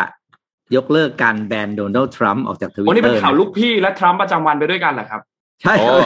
เป็นข่าว 2 in 1 นะครับครับก็เมื่อวานนี้ใน LA Times เนี่ยก็ลงข่าวบอกว่าอีลอนมัสก์เนี่ยมีแนวคิดที่จะยกเลิกนะคือโดนัลด์ทรัมป์เนี่ยโดนแบนไปปีกว่าเนื่องจากตอนนู้นเนี่ยที่มีความวุ่นวายในสหรัฐอเมริกาอย่างเงี้ยครับแล้วก็อีลอนมัสก์บอกว่าการแบนทรัมป์มาจาก Twitter เนี่ยมันไม่สามารถจะหยุดเขาบอกว่า didn't end Trump's voice ก็คือไม่ได้หยุดโดนัลด์ทรัมป์ได้หรอกแล้วจริงๆมันก็เป็นสิ่งที่ไม่ถูกต้องด้วยกับเขาเรียกสิ่งที่เรียก morally wrong เนี่ยก็คือไอ้เรื่องของความผิดทางด้านของความอะไรอย่างเงี้ยนะก็เขามีความคิดว่าจะปล่อยให้ทรัมป์กลับเข้ามาเฉิดฉายใน Twitter ได้คิดยังไงเรื่องนี้ผมคิดว่าคือผมคิดว่าควรนะเพราะว่าคืออันนี้มันเป็นประเด็นที่ในอเมริกาเนี่ยเขาถกเถียงกันเยอะมากเพราะอะไรรู้ไหมเพราะว่าบัญชีของพวกแบบผู้ก่อการร้ายอะไรอย่างเงี้ยยังอยู่ใน Twitter มีเลยที่เป็นผู้ก่อการร้ายจริงๆเลยเนี่ยนะมีหลักฐานว่ายังก็ยังมีหรือหน่วยหรือไอ้พวกหน่วยงานที่เราแล้วมันเป็น terrorist อ่ะนะฮะเพราะนั้นเนี่ยการไปแบนทรัมป์ตลอดชีวิตก็อาจจะโหดไปหน่อยนึงคิดว่าโหดร้ายเพราะว่าคือโดยเฉพาะคนอเมริกันเค้า value free speech มากๆใช่มั้ยแต่ว่ากรณีของทรัมป์เนี่ยมันก็ borderline นิดนึงเพราะมันมีการไปกรณีที่ไปบุกรัฐสภาคือถ้าไม่มีเรื่องนั้นเนี่ยเราไปแบนเค้าเนี่ยผมว่าไม่สมเหตุสมผลอย่างมากแต่ even มีเรื่องนั้นเองเนี่ยก็อาจจะพอแล้วมั้งผมว่าก็ควรจะต้องกลับมาได้แล้วแหละครับโอ้ถ้ากลับมาช่วงนี้เนี่ยก็จะมีเวลาประมาณ2ปีสำหรับการเลือกตั้งครั้งหน้านะจากโดนัลด์ทรัมป์นะใช่เพราะตอนนี้โจไบเดนก็น่วมอยู่เหมือนกันจริงๆเละเหมือนกันโลกก็จะกลับมามีคอนเทนต์อีกครั้งหนึ่งนะฮะโดยเฉพาะโดยเฉพาะ Mission Daily Report ก็จะมีคอนเทนต์ครีเอเตอร์กลับมาทำงานนะครับ MDR ก็อยู่ได้ยาวๆครับผมใช่ๆๆก็จะมีเรื่องให้เล่าทุกวันสบายๆไม่ต้องหาข่าวเยอะมีคนสร้างข่าวให้ตลอดเวลาครับนะฮะอันนี้มีข่าวเรื่องของตัวฟอนต์ไทยแลนด์เมื่อวานโอเคเมื่อวานเป็นประเด็นดราม่าพูดถึงกันนิดนึงครับพูดถึงเรื่องของตัวฟอนต์ก่อนแล้วกันนะผมชอบมากเลยการที่สามารถอ่านทั้งภาษาไทยและอ่านทั้งภาษาอังกฤษได้ในอันเดียวเดี๋ยวให้ทีมงานเอาภาพขึ้นมาให้ดูนะครับสำหรับตัวฟอนต์ตัวนี้คือคิดว่าหลายๆท่านน่าจะเคยเห็นภาพนี้แล้วก็น่าจะจำกันได้นะครับแต่ล่าสุดเนี่ยมีประเด็นเกิดขึ้นมาครับคือเกิดขึ้นแบบนี้ครับนักออกแบบคนนี้เนี่ยนะครับเขาก็ออกแบบตัวนี้ออกมามีการจดทะเบียนอย่างดีนะครับไม่ว่าจะเป็นการนำไปใช้งานต่อต่างๆเนี่ยนะครับแล้วก็ประเด็นก็คือมีทีมนึงครับเป็นทีมปัญจักษ์ศรีรัตน์ลีลาไทยเนี่ยนะครับที่ไปโพ คว้าเหรียญทองเหรียญแรกให้กับทัพนักกีฬานะครับปรากฏว่าในเสื้ออันนั้นเนี่ยนี่ฟอนต์นี้ครับสามารถอ่านได้ทั้งไทยแลนด์ภาษาไทยและภาษาอังกฤษเลยนะครับปรากฏว่าที่เสื้อนั้นเนี่ยนะครับมีงานออกแบบอันเนี้ยถูกนำไปใช้ปักอยู่บนเสื้อของทีมนักกีฬานะครับซึ่งตัวผู้ออกแบบเองเนี่ยไม่รู้เรื่องเลยและเพิ่งเห็นอันนี้จากหน้าข่าวนะครับซึ่งไม่ได้รับการติดต่อจากทางสมาคมไม่ได้รับการติดต่อจากองค์กรใดๆที่เกี่ยวข้องกับกีฬาประเภทนี้เลยนะครับแล้วก็ไม่เคยให้ไฟล์งานผลงานตัวนี้เอาให้ใครไปเพื่อไปใช้ในกิจการต่างๆกับองค์กรใดๆเลยนะครับก็ออกมาชี้แจงว่าตัวอักษรตัวนี้เนี่ยเขาได้มีการขอลิขสิทธิ์อย่างถูกต้องมีเอกสารรับรองจากกรมทรัพย์สินทางปัญญาเรียบร้อยแล้วการที่งานออกแบบจะไปอยู่บนสินค้าไปอยู่บนพื้นที่ใดๆต้องมีการขออนุญาตก่อนนะครับทีนี้ล่าสุดเนี่ยนะครับทางด้านของทีมปัญจักษีรัฐไทยเนี่ยนะครับก็ที่กำลังแข่งขันซีเกมอยู่ที่เวียดนามตอนนี้เนี่ยแล้วก็คว้าเหรียญทองมาได้เนี่ยนะครับก็เตรียมที่จะมีการออกแถลงการวันนี้น่าสมาคมเนี่ยนะครับจะออกมาแถลงการวันนี้นะครับโดยงานออกแบบที่ถูกนำไปใช้นี่นะครับก็คาดว่าน่าจะต้องมีประเด็นกันต้องมีการพูดคุยกันในเรื่องของข้อกฎหมายเราไม่แน่ใจว่าในทางข้อกฎหมายแบบนี้เนี่ยสามารถมีการฟ้องหรือมีการอะไรได้หรือเปล่านะครับเพราะว่ามีการละเมิดทรัพย์สินทางปัญญาแล้วก็ซึ่งจดลิขสิทธิ์แล้วเรียบร้อยเนี่ยนะครับก็ทางสมาคมเนี่ยจะมีการแถลงถึงเรื่องนี้ในวันนี้นะครับคิดว่าช่วงบ่ายช่วงที่ยังอาจจะได้เห็นข่าวกันนะครับเนี่ยเรื่องนี้เป็นเรื่องที่เราต้องเดี๋ยวนะอันดับแรกมีคนขออยากได้merchandise สีเดียวมาแจกอาทิตย์หน้าวันนี้ไม่มีขอ เดี๋ยวแจกให้อาทิตย์หน้านะฮะเดี๋ยวมาใหม่อาทิตย์หน้าอย่างนี้ผมว่าเรื่องนี้เป็นเรื่องที่ประเทศไทยความสำคัญน้อยมากนะเรื่องทรัพย์สินทางปัญญาเนี่ยเราเหมือนแบบใช่ไหมหยวนๆน่ะแบบไม่เป็นไรอะไรเงี้ยหมายถึงไอ้คนเอาไปใช้อ่ะนะไอ้คนออกแบบเขาไม่อยากจะหยวนด้วยหรอกครับพี่ปิ๊กกับนนท์ว่าไงคือคนรู้สึกแบบไม่ค่อยเคารพกับ intangible asset ประเภทนี้ไหมประเทศไทยอ่ะใช่ป่ะเนาะเราชอบเราเหมือนแบบไม่ได้เคารพกับเนี่ยทรัพย์สินทางปัญญาเท่าที่ควรนะฮะก็อยากให้เราเปลี่ยน mindset ก็ต้องเปลี่ยนกันหมดแต่ผมว่ามันดีขึ้นกว่าแต่ก่อนนะฮะแต่ในกรณีนี้ก็ทำให้รู้สึกว่าเฮ้ยแบบเอาอีกแล้วเหรอวะอย่างเงี้ยมันมีอย่างนี้มันมีความคิดอันนึงที่เรามักจะไม่เข้าใจกันอันนี้พูดเรื่องลิขสิทธิ์ได้แบบเต็มที่เลยเพราะว่าเรามีข่าวเยอะ 2-3 ปีก่อนจำได้ไหมมีข่าวเรื่องเด็กเด็กโดนจับเพราะขายกระทงโดเรมอนจำได้อะไรอย่างเงี้ยนะครับคือจะบอกอย่างนี้ก่อนนะครับว่าเมื่อไหร่ที่คุณรู้ตัวว่าคุณกำลังทำผิดเรื่องลิขสิทธิ์อะไรพวกนี้อยู่เนี่ยแล้วคุณยังไม่โดนจับเนี่ยแปลว่าคุณโชคดีนะไม่ได้แปลว่าคุณไม่ผิดนะคุณแค่ผิดแต่ยังไม่โดนจับครับเพราะฉะนั้นคืออะไรที่มันเป็นเรื่องที่เราต้องให้ความระมัดระวังกับตัวเองมากขึ้นตรงงานด้วยเนาะแล้วก็ที่สำคัญก็คืออย่าไปละเมิดเลยดีที่สุดเพราะว่าเมื่อไหร่ที่คุณละเมิดเนี่ยคุณกำลังเอาตัวเองเป็นช่องว่างให้โดนอะไรบางอย่างเข้ามาจู่โจมรีดไถอะไรก็ได้ไงเขาจะจับคุณก็จะประเมินคุณเท่าไหร่ก็ได้จะบอกนิดนึงสั้นๆเดี๋ยวเป็นเรื่องอื่นคนความผิดด้านสิทธิทางอะไรนะทรัพย์สินทางปัญญาเนี่ยข้อหาเขาได้ประเมินความเสียหายได้ไม่จำกัดนะครับใครจะละเมิดข้อนี้คิดดีๆคือเพราะว่ามันเป็นการตีมูลค่าเท่าไหร่ก็ได้ครับไม่เหมือนความผิดทางแพ่งหรืออาญาอันอื่นนะที่มีกรอบของความเสียหายที่ต้องเรียกร้องได้ชัดเจนครับเพราะฉะนั้นอย่างงานนี้ครับอย่างงานของฟอนต์ไทยแลนด์เนี่ยเอาพูดจริงเนี่ยถ้าดูตามข่าวแค่นี้ก่อนก็ทางผู้ที่นำไปใช้เนี่ยมีความเสียว ไม่ค่อยน่าจะดูท่าทางไม่ค่อยดีอ่ะน่าจะโดนอะไรได้แต่ก็อย่างว่าแหละก็อยู่ที่ว่าถ้าเจ้าของฟอนต์เขาเรียกร้องการใช้งานค่าให้จ่ายค่าอะไรก็โอเคนะอย่าแบบว่าอย่าไปต่อรองอะไรเลยคุณก็ถ้าผิดก็ผิดอ่ะก็จ่ายก็ไปตามนั้นครับเราลืมเข้าไปนะแต่ก็ระวังมากขึ้นแล้วกันดีไซเนอร์คนนี้เนี่ยชื่อคุณสุชาญชวีวรรณครับแบบสุดยอดมากครับอันนี้เก่งมากอันนี้เก่งจริงครับเอามีเรื่องนี้นิดนึงนะครับสำหรับคนที่ทำธุรกิจต้องฟังเลยเพราะว่าอันนี้เดี๋ยวกำลังรอความชัดเจนอยู่นะฮะก็คือตอนนี้คณะกรรมการร่วมภาคเอกชน3สถาบันหรือว่ากกรเนี่ยได้เสนอนะครับเลื่อนการใช้กฎหมาย PDPA นะฮะเพราะว่าคล้ายๆกับว่าตอนนี้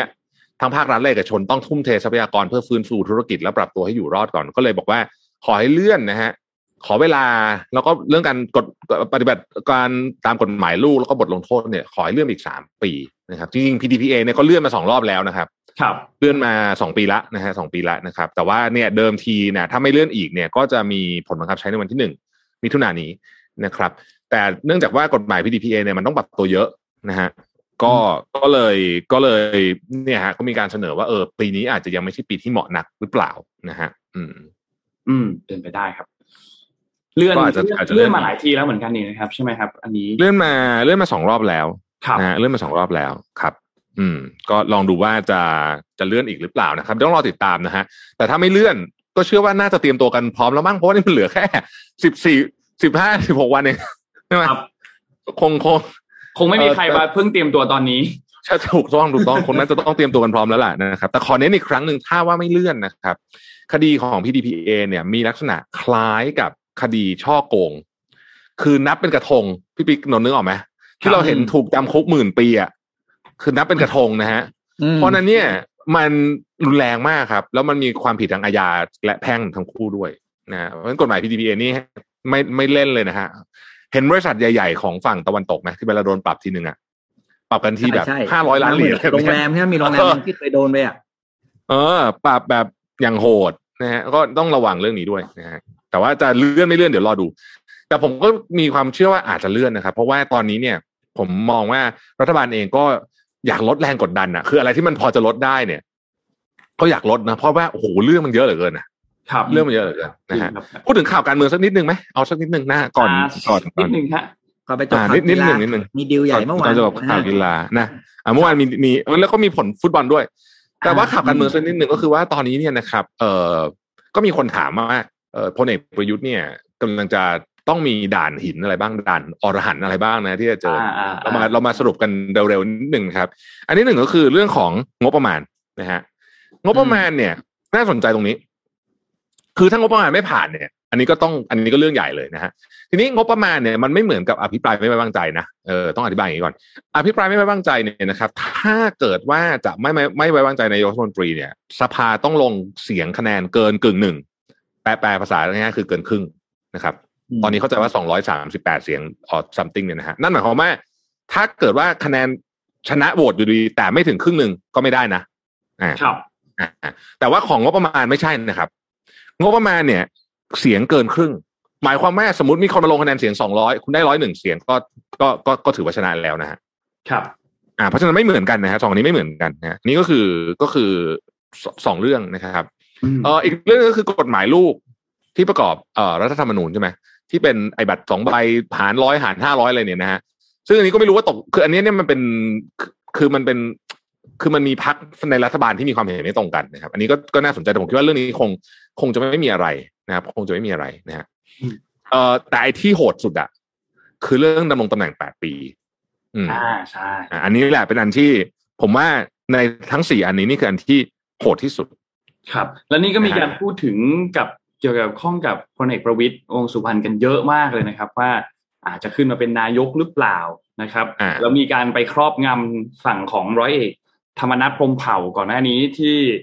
จะเดินตอนแรกจะมีข่าวว่าเดินทางเตรียมตัวจะเดินทางไปทานอาหารเย็นกับนั่งของพรรคเพื่อไทยวันที่23 พฤษภาคมนี้นะครับซึ่งพลเอกประวิตรก็บอกว่าให้สัมภาษณ์เมื่อวานนี้นะครับบอกว่าไม่ได้เข้าไปครอบงำไม่ได้เข้าไปสั่งการอะไรเลยร้อยเอกธรรมนัสนี่แหละเป็นคนบอกเองว่าจะไม่ได้ไปร่วมกันกินข้าวในครั้งนี้นะครับแล้วก็ถามต่อไปอีกว่าอ้าวเนี่ยที่นายกเดินทางไปอเมริกาไปประชุมเนี่ยได้มีการกำชับมีการบอกอะไรไปหรือเปล่าพลเอกประวิตรก็บอกว่าเปล่าก็ไม่ได้กำชับอะไรก็คุยกันทุกวันอยู่แล้วนะครับก็ไม่ได้มีนายกอยู่ที่สหรัฐตอนนี้ใช่ไหมฮะไปประชุมกับประเทศอาเซียนนะครับซึ่งก็ยังเดี๋ยวรอดูภาพข่าวนิดนึงเพราะว่าอยากรู้เหมือนกันว่าเขาคุยกันในประเด็นอะไรบ้างนะครับน่าสนใจเพราะว่าเป็นการพบกันระหว่างผู้นำของอาเซียนแล้วก็ผู้นำสหรัฐซึ่งไม่ได้เจอกันบ่อยๆนะฮะนี่อีกเรื่องนึงก็คือเรื่องของ Lazada ครับเมื่อวานนี้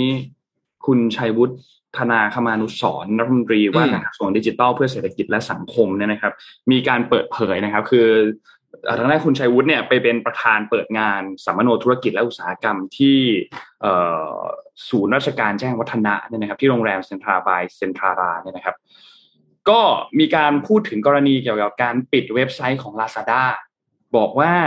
ต้องดำเนินการตามกระบวนการยุติธรรมตามกฎหมายขณะนี้ทางกระทรวงดิจิทัลเองกำลังรวบรวมพยานหลักฐานทำงานร่วมกับเจ้าหน้าที่ตำรวจแล้วก็กำลังจะส่งเรื่องให้ศาลเร็วๆนี้ถ้าหากพบว่ามีความผิดไม่ว่าจะเป็นทั้งผู้จัดทำผู้ว่าจ้างผู้รับจ้างคนแสดงคนที่ไปโพสต์คนที่แชร์ทั้งหมดเหล่านี้ได้มีการรวบรวมพยานหลักฐานส่งไปยังศาลให้พิจารณาจะตัดสินว่าใครผิดบ้างและจะลงโทษอย่างไรก็เป็นเรื่องของกระบวนการยุติธรรมตามกฎหมายนะครับทั้งนี้ตามกฎหมายเรายังปิด Lazada ไม่ได้เป็นเรื่องของกระบวนการยุติธรรม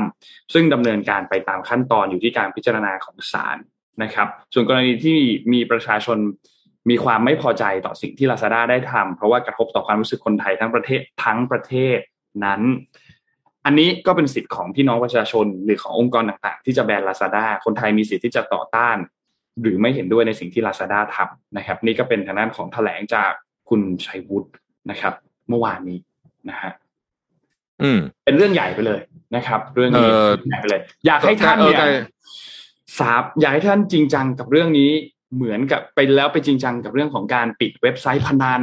ปิดเว็บไซต์อะไรในแบบเดียวกันครับถ้าได้ energy เดียวกันเนี่ยก็จะขอบคุณมากๆถูกเว็บพนันนี่เข้าอย่างง่ายเลยนะอันตรายมากจริงๆครับแล้วก็ใกล้ตัวอันตรายมากจริงโอ้โหเด็กเข้าถึงเด็กเลยนะเขาไปโฆษณาเนี่ยแต่พวกบอกเว็บตูนอะไรพวกนี้โฆษณาพนันแบบหราไปหมดอ่ะแล้วมันบ่นทอนเยาวชนของชาติมากกว่าเคสนี้นะมากกว่าเคสนี้คือเคสนี้ผมคิดว่าจริงๆแล้วเนี่ยนะคือก็เราพูดกันแบบกลางๆเนี่ยผมคิดว่าปล่อยให้มันเป็นไปตามกลไกตลาดคือถ้าเกิดใครเขารู้สึกว่าอยากจะแบนสมมุตินะเขาก็แบนกันเองเขาก็ทำของเขาอยู่แล้วแต่ว่าการไปปิดเว็บที่ใหญ่ขนาด Lazada เนี่ยต้องนึกถึงผลกระทบที่ตามมานะครับหนึ่งเลยเนี่ยผู้ค้าขายบนนั้นจะเป็นยังไงบ้างแรกนะครับต้องคิดเรื่องนี้ด้วยนะฮะมันไม่ใช่ว่าอยู่ดีจะไปปิดสองนะครับอย่าลืมว่า Lazada เนี่ยมาก็ต้องบอกว่าได้รับการสนับสนุนอ้อมๆเหมือนกันรัฐบาลจีนนะเพราะฉะนั้นเนี่ยแล้วความสัมพันธ์ระหว่างประเทศจะเป็นยังไงต้องคิดประเด็นนี้ด้วยเรายิ่งมีปัญหาไอ้อิชชูนี้อยู่พอสมควรอยู่แล้วนะคือมันมีความสุ่มเสี่ยงตอนนี้นะฮะเพราะว่าตอนนี้เนี่ยต้องบอกว่าทุกประเทศเนี่ยวางตัวลำบากจริงๆถ้าคุณไม่ได้อยู่ข้างใดข้างหนึ่งแล้วเนี่ยนะฮะไอ้ประเทศกลางๆแบบเราเนี่ยนะวางตัวลำบากอยู่แล้วนะผมรู้สึกนะ คือเราก็ต้องแบบระมัดระวังไม่เทไปทางใดทางหนึ่งเยอะเกินไปเพราะตอนนี้คู่ขัดแย้งมันชัดเจนมากใช่ไหมเพราะอันนี้ก็เป็นอีกประเด็นหนึ่งที่ต้องมองผมโดยส่วนตัวผมยังรู้สึกว่าประเด็นนี้ไม่น่าต้องถึงมือรัฐบาลเข้ามาเกี่ยวข้องอ่ะคือคิดว่าปล่อยให้มันเป็นไปตามกลไกตลาดแล้วก็เหมือนกับที่มันเกิดเคสอื่นๆขึ้นมาซึ่งมันก็ไม่ใช่เป็นเคสแรกที่เป็นทำนองนี้ถูกไหมครับก็แล้วเดี๋ยวเขาก็จัดการกันเองแหละยิ่งไม่ทันมันกลายเป็นเรื่องใหญ่โตอ่ะแล้วมันก็ดูแบบอะไรเนาะ a little bit out of proportion นิดนึงคือผมว่า act คือเรื่องไปถึงนายกอะไรอย่างเงี้ยผมว่าเยอะไปหน่อยสำหรับเคสนี้นะครับมันเป็นแค่ประเด็นดราม่าที่ก็ไม่ได้บอกว่า Lazada ทำถูกนะผมไม่ได้บอกว่า Lazada ทำถูกแต่ว่าผมคิดว่ามัน out of proportion ไปนิดนึงสำหรับเรื่องนี้พูดถึงประเด็นนี้อยากชวนคุยเรื่องนี้กันก่อนจะเข้าสู่ช่วงข่าวกีฬานะครับเรารู้สึกไหมว่าตอนนี้ข่าวในประเทศไทยเนี่ยมันข่าวเล็กกลายเป็นข่าวใหญ่ข่าวใหญ่กลายเป็นข่าวเล็กรู้สึกไหมผมรู้สึกมานานแล้วแล้วก็รู้สึกว่ามันแปลกดีเหมือนกันนะคือเรื่องดราม่ารายบุคคลน่ะนะมันกลายเป็นเรื่องใหญ่ไปเลยอ่ะคือกินพื้นที่สื่อ 80-90% แต่ว่าไอ้เรื่องที่จะต้องสนใจมากๆยกตัวอย่างเช่นเรื่อง PDPA อย่างเงี้ยซึ่งจะใช้อยู่ไม่กี่วันอยู่แล้วเนี่ยนะกับแทบไม่มีใครพูดถึงเลยอ่ะแล้วก็เป็นกฎหมายที่กระทบคนทั้งประเทศนะครับเพราะว่าคุณอีเธอร์เป็นเจ้าของข้อมูลหรือคุณเป็นคนใช้ข้อมูลมันมีอยู่สองอย่างก็ไม่มีใครพูดถึงบางคนอาจจะยังไม่เคยได้ยินคำว่า PDPA ด้วยซ้ำหมายถึงว่า user นะไม่รู้ด้วยซ้ำว่ามันคืออะไรอย่างเงี้ยน้องเคยเห็นคุณพูดประโยคนึงบอกว่าที่เรากำลังเสนอข่าวกันตามช่องต่างๆตามอะไรต่างๆเนี่ยสมมติว่าเสนอข่าวอย่างล่าสุดมีข่าวประเด็นเกี่ยวกับเรื่องของเขาต่างๆเนี่ยนะครับเสนอข่าวนี้ขึ้นมาและให้พื้นที่ข่าวนี้เยอะมากคำถามคือสังคมได้อะไรต่อไปหลังจากนั้นคำตอบคือไม่ได้เลยโอเคเตือนภัยว่าไม่ควรจะต้องไปเชื่อแบบนั้นตึ๊ดแล้วก็จบแต่ไม่ได้อะไรต่อไปจากนั้นแต่ไอ้ข่าวประเด็นอื่นๆที่สังคมจะได้อะไรต่อไปจากนั้นเนี่ยกลับมีพื้นที่น้อยมาก มีฟึดเดียวแล้วก็หายไปแล้วสังคมก็ไม่ได้เอาเรื่องนั้นน่ะไปต่อยอดต่อว่าเขาจะต้องสนใจเรื่องนี้เพราะมันกระทบต่อชีวิตประจำวันของเขาอย่างไรหรือเรื่องราวก่อนหน้านี้อย่างประเด็นเกี่ยวข้องกับเรื่องของพระสงฆ์เนี่ยนะครับก็พื้นที่ข่าวเยอะมากและสังคมไม่ได้อะไรต่อนะครับจริงๆผมว่าเนี่ยอย่างกรณีของพระสงฆ์เนี่ยนะคือถ้าเกิดว่าจะทำให้มันเป็นประโยชน์ขึ้นมานิดนึงผมคิดว่ามันถึงเวลาอย่างที่เราต้องมีการเขาจะว่าแบ็กกราวด์เช็คอะคนที่จะมาบวชอะใช่ไหมฮะซึ่งมันก็ไม่ได้มีอะไรยากนะจริงๆก็ทำได้อยู่แล้วเพราะว่าข้อมูลพวกนี้เนี่ยมันมีอยู่แล้วในระบบนะใช่ไหมหรืออะไรแบบนี้มันจะได้แบบจะได้ลดเรื่องพวกนี้ลงไปนิดนึงอะนะฮะแต่ก็ to be fair กับฝั่งของเขาเรียกว่าผู้จัดเหมือนกันว่าพอเป็นข่าวประเภทแบบนั้นเรตติ้งดันดีเยอะคนให้ความสนใจเยอะพอคนให้ความสนใจเยอะสื่อนี่คอมเมนต์คนของคุณสุริวรรณน่าสนใจมากคือคนไทยเนี่ยไปให้เรตติ้งไม่ให้เรตติ้งกับเรื่องที่มีสาระสื่อก็ป้อนตามเรตติ้งพอเรื่องที่มันไม่มีสาระเรตติ้งมันดีสื่อก็จัดให้กับพื้นที่นี้มีพื้นที่ของข่าวเยอะตรงกันข้ามอาจจะไปควรจัดตามสัดส่วนของข่าวมากกว่าไหมเช่นข่าวนี้มีความสำคัญมีผลกระทบต่อชีวิตประจำวันของคนมีผลกระทบต่อภาพรวมของโลกเยอะก็ควรจะให้พื้นที่นี้ข่าวเยอะไหมคือผมคิดว่าแล้วมันมีวิธีการรายงานด้วยนะครับยกตัวอย่างนึงนะฮะเราจะเห็นสื่อตะวันตกผมไม่ได้ชมสื่อตะวันตกนะแต่ผมรู้สึกว่าวิธีการทำงานของเขาดีหนึ่งเราจะเห็นว่าเขาจะไม่ลงภาพผู้เสียชีวิตหรือไม่พยายามจะหาด้วยบางในหลายกรณีเนี่ยนะครับสมมุติว่าเป็นการกราดยิงแล้วกันนะสมมุตินะเขาไม่ลงชื่อคนผู้กระทำผิดด้วยเพราะไม่อยากจะไปเหมือนกับให้มีชื่อขึ้นมางั้นนะนึกออกไหมซึ่งมันคือแต่ถ้าเราลองนึกภาพเดียวกันถ้าเป็นเมืองไทยอ่ะโอ้โหมันจะมีสื่อไปสัมภาษณ์พ่อแม่เขาขุดว่าตอนเด็กๆนิสัยเป็นยังไงเลยนึกออกไหมคือมันเป็นวิธีคิดตรงกันข้ามเลยอ่ะตรงข้ามกับแล้วผมต้องบอกว่าตรงกันข้ามกับที่คนที่อยู่ในแวดวงสื่อถูกสอนมาด้วยนะผมว่าเรื่องเนี้ยหมายถึงว่าในแง่ของว่าถ้าเกิดคุณเรียนแบบเนี่ยมันจะมีหลักการในการทำข่าวอยู่ใช่ป่ะคือลักษณะของการทำข่าวการทำคอนเทนต์การหาภาพประกอบและการตั้งคำถามของนักข่าวปัจจุบันเนี่ยนะต้องบอกว่าเฮ้ยคุณต้องถามคุณต้องคิดก่อนว่าถ้าคุณเป็นคนที่อยู่ในเหตุการณ์นั้นนะแล้วคุณโดนถามคำถามแบบนั้นนะคุณจะรู้สึกยังไงเช่นลูกปลาถามแม่อย่างนี้นะแบบคือมีเคยเห็นคลิปนึงนะเป็นคลิปของพี่ตุ๊กยานีจงวิสุทธิ์ก็นักข่าวไปถามเขาแล้วแกก็สวนกลับเลยไงซึ่งชอบมากเลยก็ประมาณว่า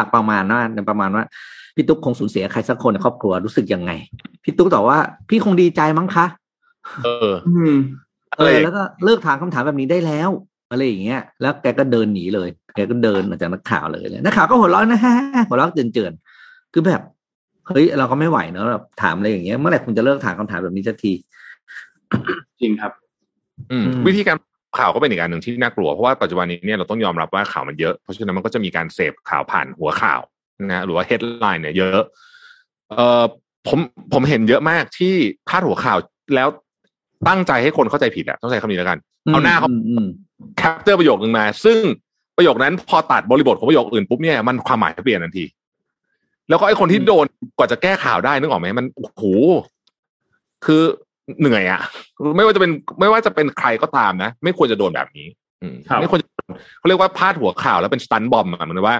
เฮ้ยคุณสตันเขาแล้วก็ดึงเพื่อที่จะเหมือนเรียกเรตติ้งขึ้นมาจริงแล้วอ่ะบริบทของข่าวมันเป็นคนละเรื่องเลยอันนี้เป็นอันหนึ่งที่สื่อไทยชอบทำอันนี้พูดจริงนะไม่ใช่ทุกสื่อนะครับสื่อดีๆก็มีนะฮะแต่มีหลายคนทำผมว่าอันนี้ไม่แฟร์กับคนที่ถูกทำมากๆเลยอันนี้เป็นเรื่องที่ไม่ควรเลยถ้าเราไปดูสื่อแบบ professional ระดับโลกจริงยกตัวอย่างเช่นเนี่ยผมเปิดเว็บไซต์ CNN อยู่เนี่ยการพาดหัวข่าวของเขาเนี่ยจะ cover เนื้อหาทั้งหมดเลยแต่เป็นแบบสั้นแล้วก็เข้าใจว่าเรื่องที่กำลังจะพูดคือเรื่องไม่มีการแบบท่อนใดท่อนหนึ่งมาแล้วก็เข้าไปอย่างเงี้ยประมาณนี้นะฮะนั่นแหละครับปิดท้ายข่าวกีฬากันหน่อยฮะปิดท้ายข่าวกีฬาหน่อยตอนนี้เราดูผลล่าสุดเนี่ยนะครับของฟุตบอลพรีเมียร์ลีกเนี่ยนะครับเมื่อคืนนี้แมนซิตี้เนี่ยถล่มทางด้านของวูฟแฮมป์ตันคาบ้านไป5-1นะครับเควินเดอบรอยน์ยิงคนเดียว4ลูกนะครับ 3ลูกมาจากเท้าข้างที่ไม่ถนัดคือเท้าซ้ายนะครับเมื่อคืนนี้โหดมากนะครับยิงเหมือนโกรธนะครับเพราะว่าแมนเชสเตอร์เองก็เพิ่งตกรอบจากทางด้านยูฟ่าแชมเปี้ยนส์ลีกมานะครับตอนแรกก็น่าจะได้เข้าชิงอยู่แล้วนะครับแต่สุดท้ายเจอเรอัลมาดริดเนี่ยเป็นแมตช์ที่สุดจริงๆพลิกนรกขึ้นมาได้นะครับภายในช่วงเวลาไม่กี่นาทีต่อเวลาไปแล้วสุดท้ายแมนซิตี้โดนจุดโทษนะครับก็พอมาดูในลีกตอนนี้เนี่ยตารางคะแนนเนี่ยนะครับลิเวอร์พูลกับแมนเชสเตอร์ซิตี้เนี่ยเตะเท่ากันละคือเตะ36นัดนะครับแต้มเนี่ยห่างกัน3แต้มแมนซิตี้นำอยู่นะครับแต่ว่าลูกได้เสียเนี่ยแมนซิตี้ดีกว่า7ลูกและตอนนี้เหลือ2แมตช์เพราะฉะนั้นโอกาสที่ลิเวอร์พูลจะพลิกขึ้นมาแซงแล้วได้แชมป์เนี่ยมีแค่กรณีเดียวซึ่งที่มีความเป็นไปได้เยอะเนี่ยนะครับคือแมนซิตี้ต้องแพ้2นัดโอ้แพ้2นัดเลยเหรอลิเวอร์พูลต้องชนะ2นัดถึงจะแซงแต้มถ้าหากว่าแมนซิตี้แพ้นัดเดียวและลิเวอร์พูลชนะ2นัดแต้มจะเท่ากันแต่ลิเวอร์พูลเนี่ยจะต้องยิงให้ได้เยอะมากๆเกิน7ลูกต้องยิงมากกว่านี้อีก7ลูกเพื่อให้ลูกได้เสียตีกลับขึ้นมาแล้วแซงนะครับเพราะฉะนั้นก็ค่อนข้างเหนื่อยนิดนึงนะครับสำหรับทางด้านของลิเวอร์พูลปีนี้เราสามารถใช้โค้ดมันจบแล้วครับนายได้ไหม หรือยังไงหรือยังไม่จบเอาสู้ต่อกันยังไม่จบแล้วกันเอายังไม่จบนะสงครามยังไม่จบครับอย่าแมนซิตี้อาจจะสะดุด2นัดก็ได้ก็อาจจะเป็นไปได้อาจจะแพ้2นัดก็ได้ใช่ป่ะใครจะไปรู้ใช่ไหมไม่แน่หรอกโอกาสน่าจะน้อยน่าจะน้อยแบบน้อยมากๆนะครับน้อยมากคือ2นัดล่าสุดที่จะกิน5ลูกทั้งคู่เลยนะครับแล้วแมนซิตี้ไม่ใช่ทีมที่จะมาสะดุดขาตัวเอง2นัดสุดท้ายนะจากที่ผ่านมาในอดีตนั่นสิครับต้องรอติดตามดูแล้วล่าสุดเนี่ยแมนซิตี้มีการประกาศคว้าตัวซื้อเออร์ลิงฮาลันด์เป็นบิ๊กดีลใช่ไหมบิ๊กดีลเป็นบิ๊กดีลเลยครับเออร์ลิงฮาลันด์มาจากบรูเซียดอร์ทมุนด์นะครับซึ่งเป็นกองหน้าอายุน้อยมากนะครับที่โหดมากนะครับเป็นชาวนอร์เวย์นะครับโหดมากๆแล้วคิดดูครับแมนซิตี้ที่ยิงระเบิดอยู่แล้วเนี่ยแล้วถ้าได้กองหน้าคนนี้เข้าไปอีกเนี่ยฤดูกาลหน้านี่ไม่มีใครอยากเล่นด้วยแหละครับจริง ยิงเลยกันเยอะแยะนะเกรงใจเจ้าบ้านบ้างนะไม่ค่อยมีใครอยากเล่นด้วยนะครับพอมีเออร์ลิงฮาลันด์เข้ามานี่น่ากลัวมากนะครับเพราะว่าอันนี้ก็เป็น official deal แล้วนะครับทางด้านของสโมสรก็มีการประกาศออกมาแล้วว่ารู้สึกว่าจะมีการจ่ายค่าฉีกสัญญา$60 ล้านนะครับซึ่งถือว่าเป็นราคาที่ค่อนข้างดีนะราคาที่ดีมากต่ำมากเพราะอายุยังน้อยใช่แล้วยิงขนาดนี้นะครับระเบิดอย่างนี้โอ้โหคนนี้ยิงได้2เท้าด้วยนะสุดมากครับคนนี้สุดนักบอลที่ยิง2เท้านี่น่ากลัวเนาะน่ากลัวมากแบบน่ากลัวมันแบบเวลาเล่นมันจะงงๆอ่ะคนที่แบบมันไม่รู้จะไปปิดด้านไหนครับจังหวะสับมาจะมาด้านไหนไม่รู้จะไปปิดด้านไหนดีนะนี่มีคนบอกฮะคอมเมนต์บอกว่าฝากความหวังสุดท้ายไว้ที่เวสต์แฮมแล้วก็พี่เจิดคือเจอราร์ดนะครับตอนนี้คุมแอสตันวิลล่าอยู่นะฮะโอ้โหแต่มันดูคะแนนดูมันไม่น่าจะถ้ามันพลิกมาได้นี่มันสุดๆจริงนะฮะคือตอนนี้ลิเวอร์พูลก็ต้องตั้งใจเล่นของตัวเองก่อนถูกไหมถูกแล้วก็ต้องไปแช่งสุดๆเลยลิเวอร์พูลไม่ต้องตอนนี้ถ้าท่านเห็นพื้นที่ข่าวกีฬาเนี่ยท่านจะเห็นสงครามก็เรียกว่าสงครามประสาทระหว่างโค้ชทั้ง2ทีมเจอร์เก้นคล็อปกับเป๊ปกวาร์ดิโอลาเนี่ยจะทำสงครามประสาทกันผ่านสื่อครับให้สัมภาษณ์ถึงกันแบบนั้นเป๊ปก็บอกว่าลิเวอร์พูลเนี่ยเป็นทีมที่สุดยอดนะครับเป็นทีมที่ดีแต่ในช่วง30ปีที่ผ่านมาลิเวอร์พูลได้แชมป์ลีกครั้งเดียวนะฮะฝั่งของเจอร์เก้นคล็อปเองก็ทำสงครามประสาทออกมาผมมองว่าหลังจากนี้เนี่ยแมนเชสเตอร์ซิตี้น่าจะเก็บแต้มได้ครบทุกแต้มไม่น่าจะพลาดก็ไปในจิตวิทยาอีกเชิงหนึ่งเหมือนกันนะครับก็น่าสนุกครับแต่ถ้าชนะแมตช์หน้าก็คือจบเลยถูกไหมหรือแม้อีเวนเสมอก็ยังจบเลยถูกป่ะชนะหรือเสมอก็จบสะดุดไม่ได้เลยอ่ะถ้าลิเวอร์พูลเนี่ยต้องชนะหมดอยู่แล้วเพราะถ้าลิเวอร์พูลชนะหมดลิเวอร์พูลจะมี80เท่าไหร่นะ92แต้มแมนซิตี้ชนะอีกแมตช์นึงก็ยังไม่จบครับยังไปลุ้นนัดสุดท้ายอยู่ครับถ้าลิเวอร์พูลชนะด้วยยังคงมีลุ้นอยู่นะครับก็น่าสนุกครับเสาร์นี้เอาเป็นว่า FA คัพก่อนครับเพราะ FA คัพรอบชิงเตะเสาร์นี้ระหว่างลิเวอร์พูลกับเชลซีครับว่าลิเวอร์พูลจะได้หรือเปล่านะครับแชมป์ที่2เพราะว่าได้ถ้วยลีกคัพถ้วยแรกไปแล้วนะครับตอนนั้นก็รู้สึกว่าก็เจ